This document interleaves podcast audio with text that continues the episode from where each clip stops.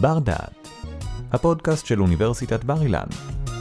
והפעם, תקופת הקורונה והמעבר ללימודים מקוונים מעלים שאלות רבות המאתגרות את כל מה שחשבנו על מערכת החינוך. האם היא מותאמת לצורכי המאה ה-21, ולמה בכלל צריך ללכת לבית הספר? תלמידי בית הספר עמית בר אילן, גלעד ארמון וליאור אולייניק, משוחחים על כך עם דוקטור טובה מיכלסקי, מבית הספר לחינוך. מנחה אורי טולדנו.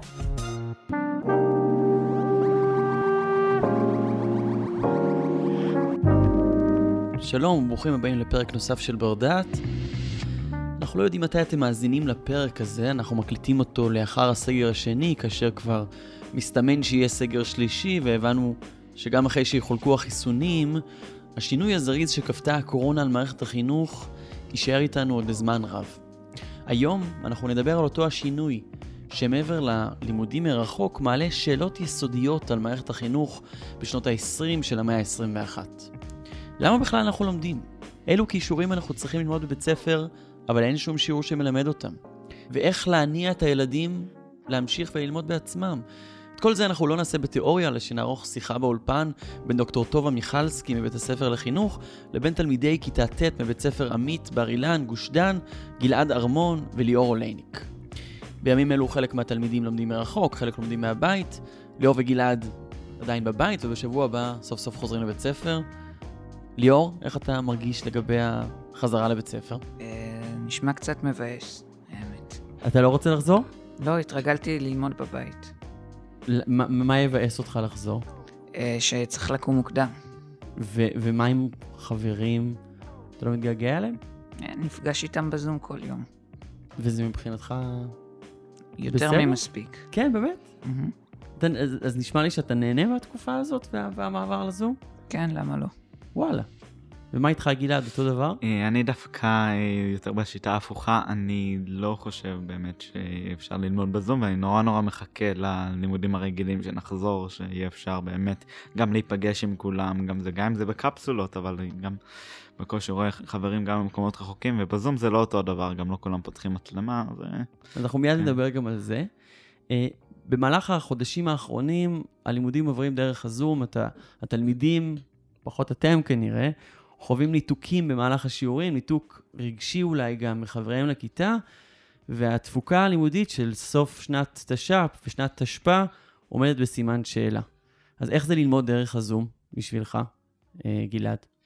כאילו זה, זה לא למידה בשבילי בכלל, זה קשה נורא ללמוד ככה. אה, לפי דעתי הלמידה בכלל לא אפקטיבית, בקושי משפיעה, וכן יהיה לזה השפעות לטווח היותר ארוך.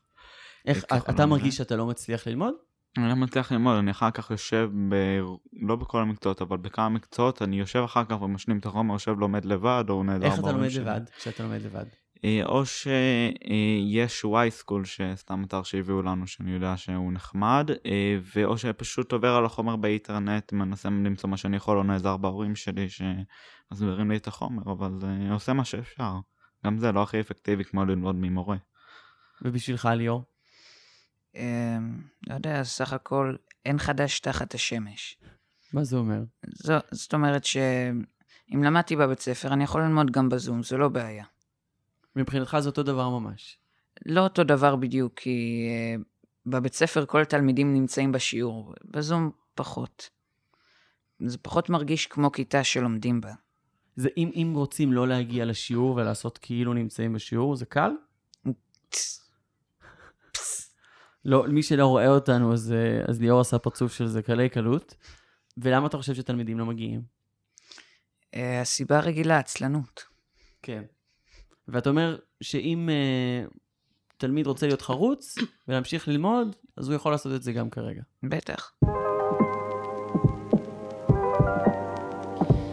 הלמידה בתקופה הזאת מחדדת את מאזן הכוחות בין המורה שצריך ללמד לבין התלמידים שאחריותם ללמוד. נמצאת איתנו היום גם דוקטור טובה מיכלסקי.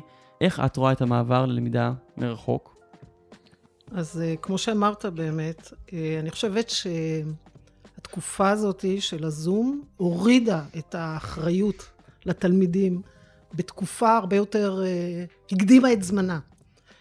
אנחנו כולנו מגיעים לאוניברסיטה ובאוניברסיטה אנחנו פתאום בשנה הראשונה מתמודדים עם צורך להיות בעניינים, להצליח, ואם לא עומדים בתנאים, פשוט uh, נושרים. כן. ומה, מי עוזר? אין אספת הורים, אין מורה. כל האחריות עוברת לסטודנט עצמו, והוא בא מוכן, דרוך, ויודע ומתעניין מה לעשות כדי לגמור את השנה בהצלחה. ומה זה אומר שהאחריות עוברת? ועכשיו בעצם, מה שקורה בתקופה הזאת של הזום, זה יורד לתיכונים. וכבר בתיכונים, וכבר שמענו את ליאור פה אומר, מי שרוצה ללמוד יכול ללמוד. נכון, הורידו פה את השלטר ושינינו את הסביבה, וזה לא העניין של הזום פה. הזום הוא אמצעי. מה שקורה פה זה מאוד מאוד מחדד את האחריות של הלומד לעומת האחריות של המלמד. ואני חושבת שיש פה הזדמנות מצוינת, יש פה שיבוש, וכל אחד יחדד לעצמו, ובכלל, מה המשמעות של לקחת אחריות על הלמידה של עצמי. וגם בשיעור עצמו, אני יכולה להגיע לשיעור, לעשות עצמי מקשיבה, ולא תמיד המורה יודע שאני בעניינים או לא בעניינים. נכון שיותר קל לו, הוא יכול לבצע הערכה תוך כדי השיעור, אבל גם פה, בזום אפשר. אפשר לתת שאלה בצ'אט, ואפשר לתת משימה קטנה, ולאסוף נתונים. זה נכון שצריך לשנות את התפיסה הפדגוגית איך ללמד, אבל המשמעות של האחריות על הלומד היא הרבה יותר גדולה, ואני חושבת בזה הדור הזה ירוויח מאוד. הוא ירוויח מאוד. אז אם האחריות היא על הלומד, מה התפקיד של המורה? ליצור את הסביבת למידה, להעביר את התנאים ללמידה, ליצור איזה מסגרת. הם עדיין לא יודעים ללמוד את הכל לבד. גם לאוניברסיטה אנחנו באים אה, כי ההרצאה נותנת איזה מסגרת ואיזה חובות ואיזה הכוונה. וגם אה, יש הרבה דברים שאפשר לעשות בהוראה עצמה. אבל זה מחדד מאוד ללומד כמה הוא רוצה ללמוד וכמה הוא נמצא שם רק בגלל כי הכיתה עכשיו וצלצלו ואני יושב ואני בוהה במורה או שאני באמת רוצה ללמוד. זאת אומרת אני מאוד אה, הולך לאיבוד בקלות ולכן אני צריך להיות דרוך כל הזמן והדרוך הזה הוא יעיל הוא יעיל כי הוא מכוון ומנהל את הלמידה של הלומד. איך אפשר ללמד טוב במהלך התקופה הזאת מרחוק? היה לכם דוגמה לשיעור שאתם מרגישים שהיה מוצלח במיוחד, או אולי איזושהי צורת לימוד שהצליחה? אה, אני אה, לא כל כך יודע, אני כמו שאמרתי חושב שהמידה פחות אפקטיבית, אבל אני כן יודע שדווקא דברים שמחזיקים את הכיתה על אה, קצר, אני לא יודע אם לומר את זה ככה, כמו שיעורים שממש כאילו המורה תופס כל שנייה או זה. ש- שמסתכל שכל התלמידים באמת לא מחוברים. לא רק מסתכל, אלא דוגמה היה לנו שיעור שעשו לנו בגמרא, סתם זה גם חדר בריחה.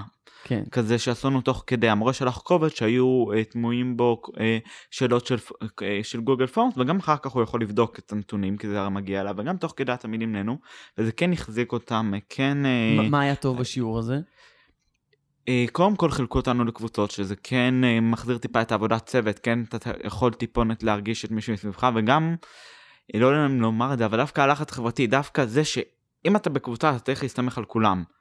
ומספיק שאחד יהרוס, אז דווקא אתה לא רוצה להיות זה שהורס, אז דווקא תבוא, תקשיב, תנסה לעשות בשביל לא להרוס לשאר שבאמת רוצים. לפחות ככה אני רואה את זה. כן, וליאור לך, הייתה איזושהי חוויה של שיעור שהרגשת שהיה מוצלח, שעבר בצורה חכמה? האמת שכן. יש שיעור אחד, שיעור ספורט, כל שבוע, פעם בשבוע. מה עושים בשיעור ספורט דרך הזום? משתפים כמה רצת אלפיים, כמה רצת אלף, וכאילו המורה מחזיק את כולם קצר ככה, אומר מי שלא שם מצלמה, שמים לו חיסור, זה, פה, שם.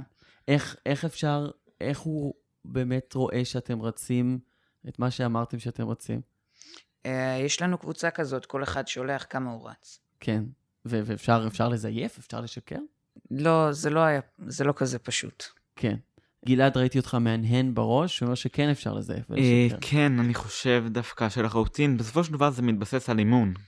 הרבה מאוד מהלימודים בזום מתבססים כמו שטובה אמרה על אמון ועל אחריות. אה, בסופו של דבר אני יכול לכתוב מספר גם עכשיו שהמורה התחיל שיטה חדשה ש... או צריך לצלם את המסך של האפליקציה שעוקבת אחריך ב-GPS או לא יודע מה אפשר לזייף את זה אפשר להזין נתונים אם תלמיד רוצה לזה תופתע כמה כוח ורצון יש לתלמידים לזייף בשביל לא לעשות עבודה כמו שאומרים התלנות זה עבודה קשה. מה עושים נגד uh, זיוף אם אנחנו רואים שהאחריות של התלמיד היא ללמוד. זיוף ורמאות זה בדיוק ההפך מאותה אחריות, זה בריחה מאותה אחריות. אז האם זה בכלל משהו שהמורה צריך להיות מעורב בו, או שזה משהו שאפשר להגיד מי שלא רוצה ללמוד, שלא ילמד, ונגמר הסיפור. אז, אז יש פה באמת מרוץ חימוש. אה, המורה חושב על ה-GPS, כמו שאמרת, לצלם את המסך ולתפוס אתכם ולעקוב, ואז אתם מוצאים עוד אה, אפשרות איך להתחמק מהרדאר של המורה. אני חושבת שלא להיכנס בכלל למרוץ הזה. קודם כל, ללמוד זה להקנות ול, ולהקנות דעת. ל, ל, לרצות להקנות וללמוד ולדעת יותר ממה שאני יודע. ואת הרצון הזה אני רוצה לטפח אצל התלמידים. איך אפשר? אבל איך אפשר? לטפ... זה, זה רצון מאוד מאוד בסיסי, הוא אחר כך באמת בא לידי ביטוי בכל פעולה שעושים, כל, כל פעולה לימודית, אבל איך יוצרים את הרצון הזה, במיוחד אז, מרחוק? אז, אז כבר שכחנו, שכחנו שזה הרצון, והפכנו את זה לתנאים סביבתיים שמכריחים או שקובעים, והמורה צריך, והמורה צריך, והמורה צריך. בואו, בואו קצת אה, כל אחד יתבונן פנימה לתוך עצמו כלומד, ויחשוב, למה אני נמצא בשיעור? אני באמת רוצה לדעת, למה אני לומד בכלל? בגלל שהמורה לא יתפוס אותי ולא יהיה לי חיסורים? זה המהות של העניין? בואו נחשוב רגע ונעצור בתוך המרוץ הזה, ש- שהיינו רגילים אליו עד עכשיו, ונתבונן עמוק, מה באמת אנחנו מרוויחים מלמידה, והאם אנחנו נהנים מלמידה, ואיך אנחנו באמת מקנים דעת לעצמנו בצורה אמיתית, ולא בגלל שיש את ה, אה, כל מיני אה, גורמים סביבתיים שמכריחים אותי. ואם זה כי עובד? המורה לא נמצא כל הזמן. ואם זה בואו. עובד, דווקא לבדוק במיוחד ולהפעיל אה, משמעת. מה שקורה פה עכשיו זה מתחדד מאוד. זה מאוד מחדד. זאת אומרת, אנחנו נמצא גם, יהיו תלמידים שיפלו בשיטה החדשה הזאת, שהאחריות עוברת אליהם. כן. אבל קודם כל, זה יציף את העניין הזה. זה יגרום לכל אחד לחשוב ולהביט לתוך עצמו, ובאמת להבין למה אני לומד. והשאלה הזאתי היא שאלה מאוד מאוד מרכזית בכלל, שלכם כתלמידים ושלנו כמורים. לאיזה מס... המסע הזה הוא משותף? הוא רק של המורה? הוא רק המורה פה בעצם מנהל את כל הדבר? או גם התלמידים הם שותפים לדבר הזה? בטח שיפלו תלמידים שהיו רגילים גם ל... אה, שאין להם אחריות, וזה דבר שצריך לבנות אותו. אבל בואו, אני אקח לכם אה, דוגמה, אתם מכירים את הסיפור על הלל זקן. לא יכל להיכנס לבית המדרש, כי לא היה לו מספיק כסף. מה הוא עשה? טיפס על הגג. ו... ו... ושכב תחת שלג כבד רק להאזין ולהקשיב וללמוד בכל זאת את השיעור שמתרחש בתוך בית המדרש. היו לו את כל התירוצים לא לעשות את זה. מה הניע אותו? מה אתם חושבים שהניע אותו? הרצון ללמוד. נכון. עצם ה- הלמידה הייתה אצלו ערך מאוד חשוב, וכל תלמיד כדאי שיעשה את זה. תראו, המורים לא יהיו תמיד אה, מאחוריכם כדי אה, לתת לכם את המסגרת והשוט והאחריות שתלמדו. ובסופו של דבר זה פוגש כולנו בגיל יותר מאוחר. מה שקורה עכשיו זה קצת מקדים ויורד יותר לגיל שלכם כבר, שאתם בתיכון. גלעד, אתה נראה לי לא לגמרי מסכים עם אה, מה שטובה אומרת. מה שרציתי להוסיף גם על מה שאתה אמרתם קודם, תחשבי שמהצד השני יש את הפיתוי. אני יכול עכשיו במקום להקשיב לשיעור, אני יכול ללכת ולשחק פורטנייט, או מיינקראפט, או לא נכון. יודע מה. והפיתוי הוא כן גדול, הוא כן קיים, זה כמו בניסוי המרשמלו, אני לא יודע אם את מכירה, Mm. שעושים על ילדים בני שלוש. הם לא מצליחים, ל... יש חלק ויש חלק, יש הרבה נזכיר למי מאוד... ש- מי שלא מכיר את ניסוי המרשמלו, זה ניסוי שאומרים לילד שהוא יקבל מרשמלו, שמים מולו מרשמלו ואומרים שהוא יכול לאכול אותו, אבל אם הוא יחכה, יתאפק עשר דקות, אז ייתנו לו עוד מרשמלו, ולכן כדאי לו לחכות. אז בדיוק, אז לפעמים קשה בגיל הזה גם כן לראות את ההשפעות לטווח הרחוק. יש תלמידים שיותר חושבים על זה ויותר זה, אבל גם אני, שאני מבין את כל ההשפעות של זה, זה קשה לשבת עכשיו ולהתרכז, שמהצד השני, יש לי, אני יכול ללכת אה, לעשות כאילו מה שאני רוצה, אין אף אחד, אין עין גדולה מלמעלה שמסתכלת עליי. כאילו אין מורה עכשיו שכל שנייה אחת, אם אני מרחף, אומר לי שוב פעם להתרכז. אז יש באמת את הפיתוי, יש את האופציה הזאת שאני יכול כאילו לאכול את המרשמלו, אני יכול ללכת ולשחק ולא להקשיב בשיעור ולא להתרכז, שזה באמת, זה פיתוי נורא נורא גדול מהצד השני. שלא- נכון, אני מאוד מסכימה איתך, אבל דווקא כאשת חינוך אני מחזירה אותך לניסוי של המרשמלו. מה היה המנבא? מי היו הילדים שבעתיד הצליחו? דווקא אלה אלו שדחו. שלא לקחו. אלה שדחו. ועכשיו, מה אנחנו, מה אנחנו אומרים? להסיר את הפיתויים, או לחנך את הילדים לשלוט ולנהל את הפיתויים? מה, מה נכון יותר ב, לדעתך? להסיר פיתויים, וכמה שאפשר? האם כל החיים נוכל להסיר ממך פיתויים? לא. מה נכון יותר? ללמד אותך איך לנהל ולהתנהל בתוך זירה שיש בה פיתויים. והזירה שיש בה פיתויים היא זאת שתפגוש אותך הרבה יותר בחיים. אני חושב שמה שקורה כרגע, לא רק בתחום של חינוך, אלא גם בתחומים נוספים, שולח אותנו לחזור למניעים הפנימיים שלנו. למה אנחנו עושים דברים? כי עכשיו כשאנחנו צריכים לראות איך אנחנו שומרים על השגרה שלנו, איך אנחנו מקיימים את אורח החיים שלנו, כמו שעשינו פעם, אנחנו צריכים לשאול את עצמנו למה אנחנו עושים דברים. ואני רוצה לשאול את שניכם שאלה קשה. למה אתם לומדים? למה אתם הולכים לבית ספר? התשובה היא מאוד, מאוד פשוטה, זה חוק החככה. מה זה אומר? חוק חינוך חובה חינם. אהה, אבל אם, אם לא היה את החוק, לא היית הולך לבית ספר. יכול להיות שכן, יכול להיות שלא. גלעד, תמיד בתחילת שנה יש את הרצון הזה, את כל הרצון עכשיו לבוא, ללמוד אחרי החופש הגדול. זה כאילו אתה קונה תיק חדש, לא יודע מה, אבל גם אחרי שבוע, חודש, בסופו של דבר הרצון הזה מתחיל אה, ליפול. זה קשה נורא להחזיק ככה עשרה חודשים בשנה, פחות האמת בגלל החופשות, אבל קשה נורא להחזיק כי עכשיו עוד הלימודים קלים נאמר, אבל בכיתות עוד יותר גבוהות, בגרות זה נהיה קשה, כל הלחץ מסביב, זה לא פשוט בסופו של דבר הרבה יותר קל ללכת ולברוח מכל זה. דוקטור ביכלסקי, אני חושב שאת אומרת, בא, באוניברסיטה, סטודנטים הולכים ללמוד, הם יודעים פחות או יותר למה, הם יודעים איך זה הולך לשרת אותם, לפעמים יש מחשבה גם ממש על קריירה ספציפית בראש, ש, שצריך את התואר בשביל להגשים אותה. ואת אומרת, האחריות עכשיו עוברת אל התלמידים, הם צריכים לקחת אחריות, ושהלמידה והרצון ללמוד והסקרנות תגיע מהם. אבל זה, זה שונה כאשר מדובר בסטודנטים וכאשר מדובר בתלמידים. נכון, אבל מה שלא עלה פה בכלל, ואני רוצה לשאול אתכם, האם במהלך הלימודים שלכם אתם זוכרים רגעים שנהניתם כי למדתם משהו חדש? שנדלקו לכם העיניים ואמרתם, וואו, אם לא הייתי פה בשיעור, לא הייתי יודע את זה, וואו, וואו, איזה כיף לי שאני פה. אה, היו כאלו, אבל תחשבו שזה רגעים מועטים, זה לא בכל המקצועות. הרבה מאוד תלמידים, ב... אצלי בכיתה אפילו, חושבים כאילו למה עכשיו אני צריך את כל מה שלומדים במתמטיקה? למה אני צריך לדעת אה, משפט פיתגורס, משוואות ריבועיות? איפה אני באמת צריך את זה בחיים? כאילו, אז אני יכול לזרוק את זה. ככה בסופו של דבר חושבים. יש רגעים שהם מעניינים וזה, ואני לא אומר, אבל בסופו של דבר על כל רגע מעניין אחד, יש, לא יודע, עשר לא מעניינים. אוקיי, אבל קודם כל אנחנו מסכימים אז שעצם הלמידה זה משהו שהוא, יש בו הנאה. נכון, אני לא אמרתי אוקיי, את זה. אז לא, לא, בסדר, אז זה, זה חידוד מאוד גדול. עכשיו, לא תמיד בגילכם אתם יודעים לדעת באמת להסביר, ולא מצופה מכם, למה צריך ללמוד מתמטיקה. ואנחנו, ויש בזה המון המון אה, חשיבה מאחורי התוכניות לימודים, ומה שבוחרים ללמד אתכם, זה לא נשלף בקלות. זה ועדות, זה אנשים, זה מומחים, ודברים משתנים גם לפי תקופות. יש המון המון חשיבה, אבל בטוח שלא אתם יכולים לקבוע את כל תוכנית הלימודים, אבל הרעיון הזה שאתם קונים דעת ונהנים מזה, אם לא הייתה מסגרת, אתם חושבים שהייתם עושים את זה לבד?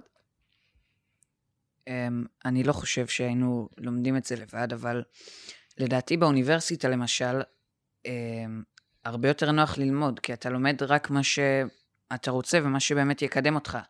אני נגיד, אני לא חושב שאני הולך להיות משורר הדור, אבל אני בכל זאת אצטרך לעשות בגרות של לפחות שלוש יחידות בספרות. אז uh, אני חושב לעצמי למה, אבל אם נגיד אני רוצה להיות uh, פיזיק, מהנדס טילים, אז אני הולך לעשות תואר בהנדסה ותואר שני בפיזיקה, וזה באמת דברים שישרתו אותי. אז קודם כל, גם באוניברסיטה אתה לא לומד גם כשכבר אתה רוצה, נגיד, והתקבלת ללימודי רפואה, אז זה לא בדיוק שאתה רואה כל יום מה ישרת אותך כרופא מול החולה. זה, זאת אשליה. ב', אנחנו מדברים פה על פיתוח שלכם לאיזה רמה אינטליגנטית כללית, כדי שלא תק... כבר מההתחלה תהיו בהסללה של תחום אחד. אנחנו רוצים אנשים יותר רחבים. ותדעו לכם שכל התגליות הגדולות, גילוי מבנה ה-DNA, זה שיתוף פעולה של כמה? של כימיה, של פיזיקה, של ביולוגיה, זה לא של תחום דעת אחד. וככל שאנחנו היום יותר uh, מתקדמים במדע, צריכים הרבה יותר תחומי דעת שונים. והשילוב הזה, וגם הבסיס שלכם, הוא מאוד מאוד חשוב שיהיה לפחות בהתחלה רחב יותר, ותהיו אוריינים. אחר כך תתמקצעו. עוד דבר, תזכרו, אנחנו מדברים בתקופה שכל אחד מכם עשוי לשנות את תחום העיסוק שלו, לפי העתידנים, לפחות שלוש פעמים. אתם, בדור הזה שלכם. אז אם תגיעו רק בתחום אחד ורק בהסללה, לכם הרבה יותר קשה. ברגע שאתם הרבה יותר רחבים, תוכלו בקלות עם הכלים והמיומנויות לעבור לעוד תחומים.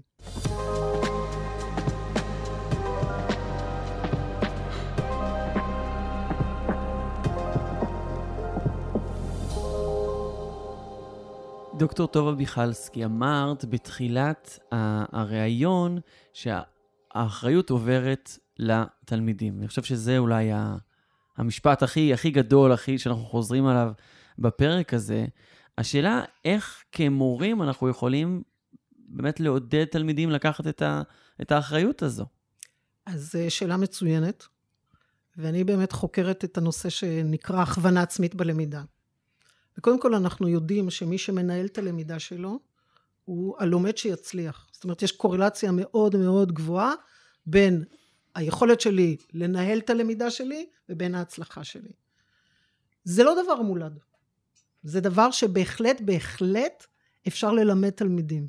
המערכת לא מספיק מטפחת ומלמדת את הניהול של הלמידה אצל הלומדים. ואנחנו בדרך כלל, כשאנחנו נכנסים לכיתות, מתבוננים, אנחנו בדרך כלל רואים שהתלמידים מעורבים בתוך תהליך, תהליכי למידה, נותנים להם המון אתגרים קוגניטיביים, ולא מספיק משקיעים בהם באיך לנהל את התהליך שבו הם מעורבים. מה זה אומר לנהל את התהליך הזה? לכל משימה לימודית שאני נכנסת, וזה יכול להיות אפילו להקשיב בשיעור, אפילו לפתור בעיה, לכתוב חיבור, קיבלתי פתרון בעיה במתמטיקה. בכל דבר יש לי משימה לימודית, ובעצם בתוך הדבר הזה אני צריכה להתנהל. ולהתנהל זה אומר שאני מתכננת את המהלך, שיש לי את השלב של הלפני שאני נכנסת לתוך המשימה, יש לי בתוך כדי ההתנהלות במשימה, ויש לי גם שלב שהוא בסוף. סיימתי את המשימה, רגע, בואו נבדוק, מה עברתי פה? מה למדתי פה? מה אני יכול לקחת ולעשות טוב יותר בפעם הבאה? אין פה שום התייחסות בדרך כלל, נורא רצים בתוך תהליכים קוגניטיביים, ואין את החשיבה על החשיבה. מה שאנחנו אומרים, את המטה-קוגניציה. אין פה את ההכוונה העצמית שלי בתוך התהליך. ואם זה היה קורה יותר, אז הלומדים היו יותר משויפים בזה. השריר של ההכוונה העצמית היה יותר מטופח ויותר מפותח, ואז גם פיתויים וגם הרבה דברים שגורמים לנו לברוח מהתהליכים הקוגניטיביים, היינו יכולים להתנהל טוב יותר ולחזור לתוך התהליך בצורה שאני מעורבת, בצורה שאני שולטת, ואז גם החיבור שלי הוא הרבה יותר טוב. וגם הלמידה היא יותר יעילה. מה שאת אומרת הוא גם חלק אינהרנטי משוק העבודה. כל משימה שאנחנו מסיימים לעשות, אנחנו חוזרים למשימה, ורואים, זה לא היה יעיל כי X, אנחנו יכולים לשפר את זה פה, וזה קישור לגמרי. חיים שאחר כך משפרים אותו כל הזמן. התהייה היא, אני מניח שמאזינים לנו כרגע גם אה, מורים ומרצים וגם תלמידים, איך אפשר לעשות את זה כבר בשלבי התיכון? אפשר אפילו בגן. אז איך עושים את זה? אז איך עושים את זה? זה קודם כל מורים חייבים להיות מודעים לתהליך הזה שבו הם אה, מנווטים את התלמידים. זאת אומרת, להם צריך להיות ברור מאוד שהם צריכים לעזור לתלמידים לנהל את הלמידה שלהם. מורים לא תמיד אה, מודעים, ומודעות זה דבר ראשון. הדבר השני זה באמת ללמד אסטרטגיות של הכוונה עצמית בלמידה. למשל... את יכולה לתת לנו דוגמה איך עושים כן, את זה? כן, כן. למשל, קיבלתי עכשיו משימה כולנו יודעים שמאוד שכיח בבתי הספר היום לתת לתלמידים עבודות חקר.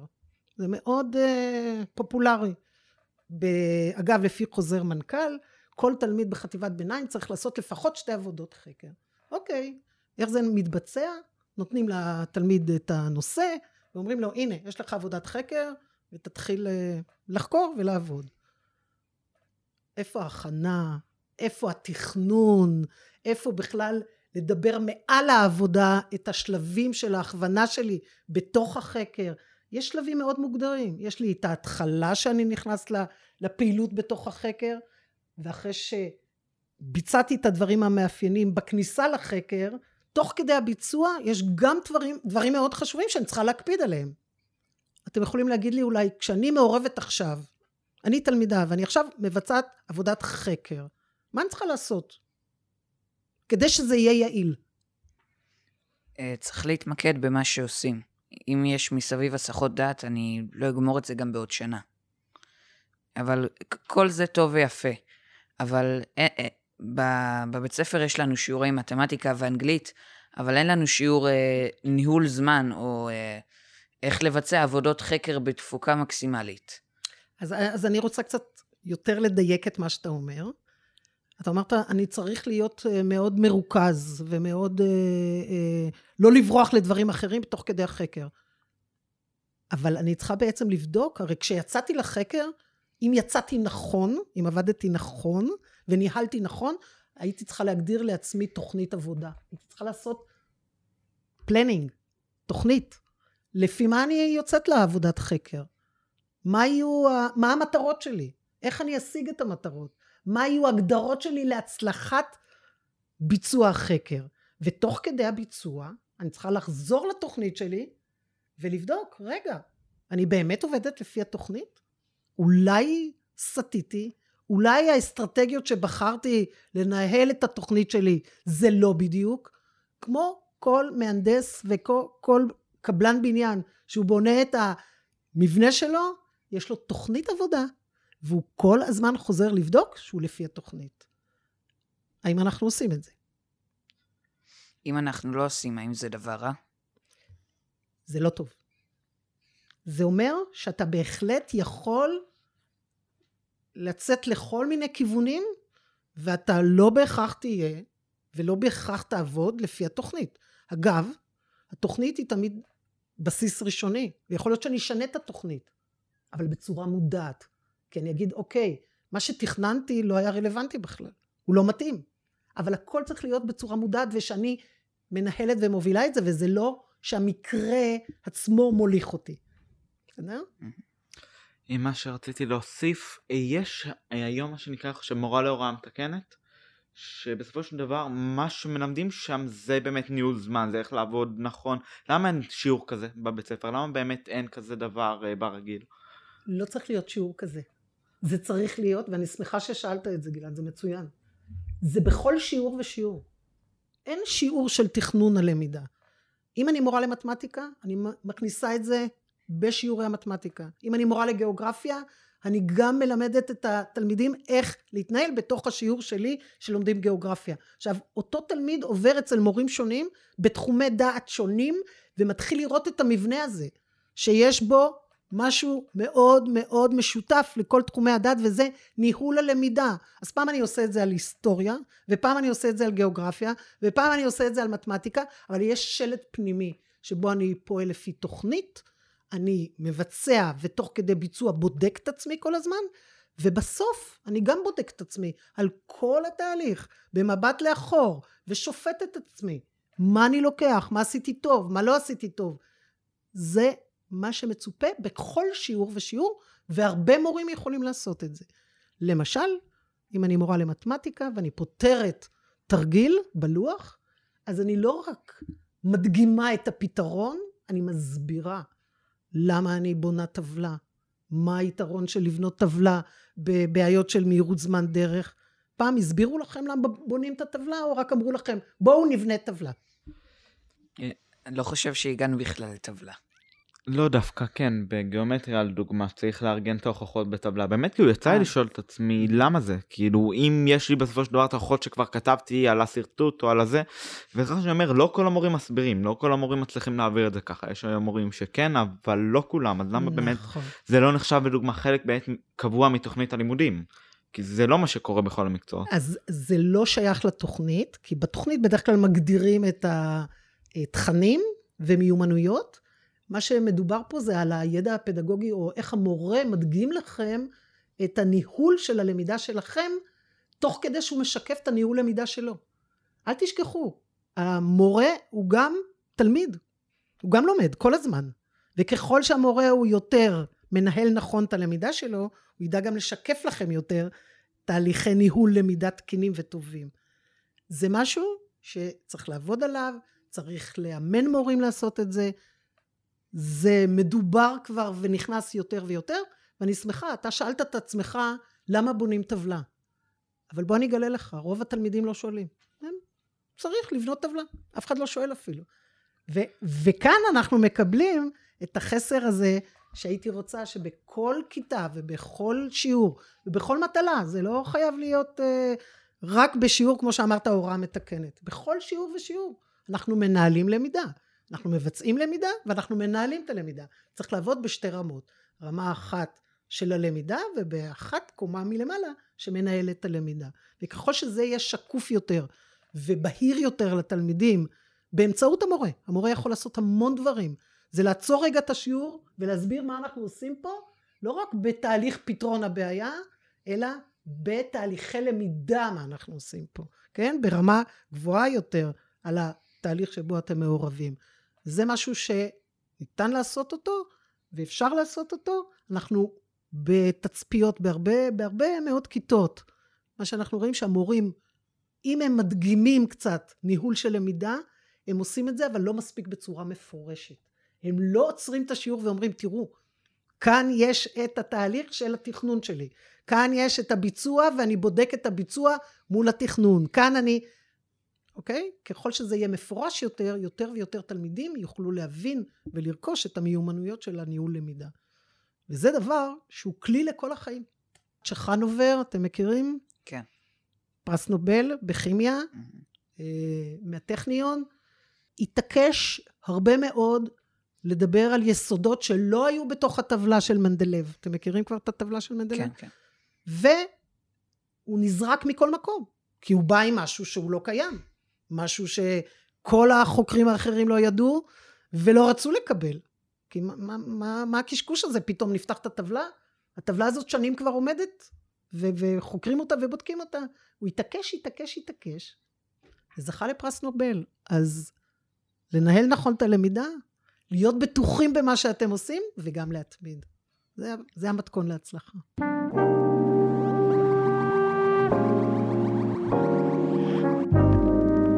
אני אנסה לסכם את השיחה הזו.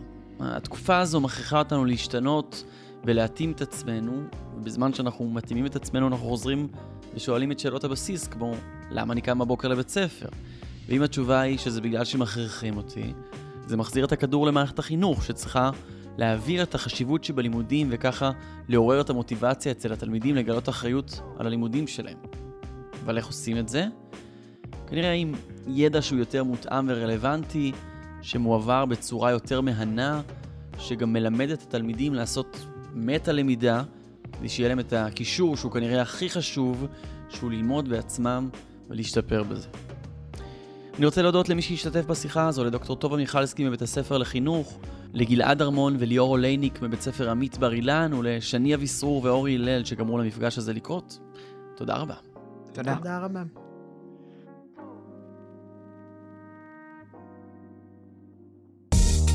תודה שהאזנתם לנו. באפליקציית בר דעת תמצאו עוד הרבה פודקאסטים מרתקים, גם בנושאים דומים וגם בתחומי ידע שונים לגמרי. בואו לגלות אותם. בר דעת, אפליקציית הפודקאסטים של בר אילן, משפיעים על המחר, היום.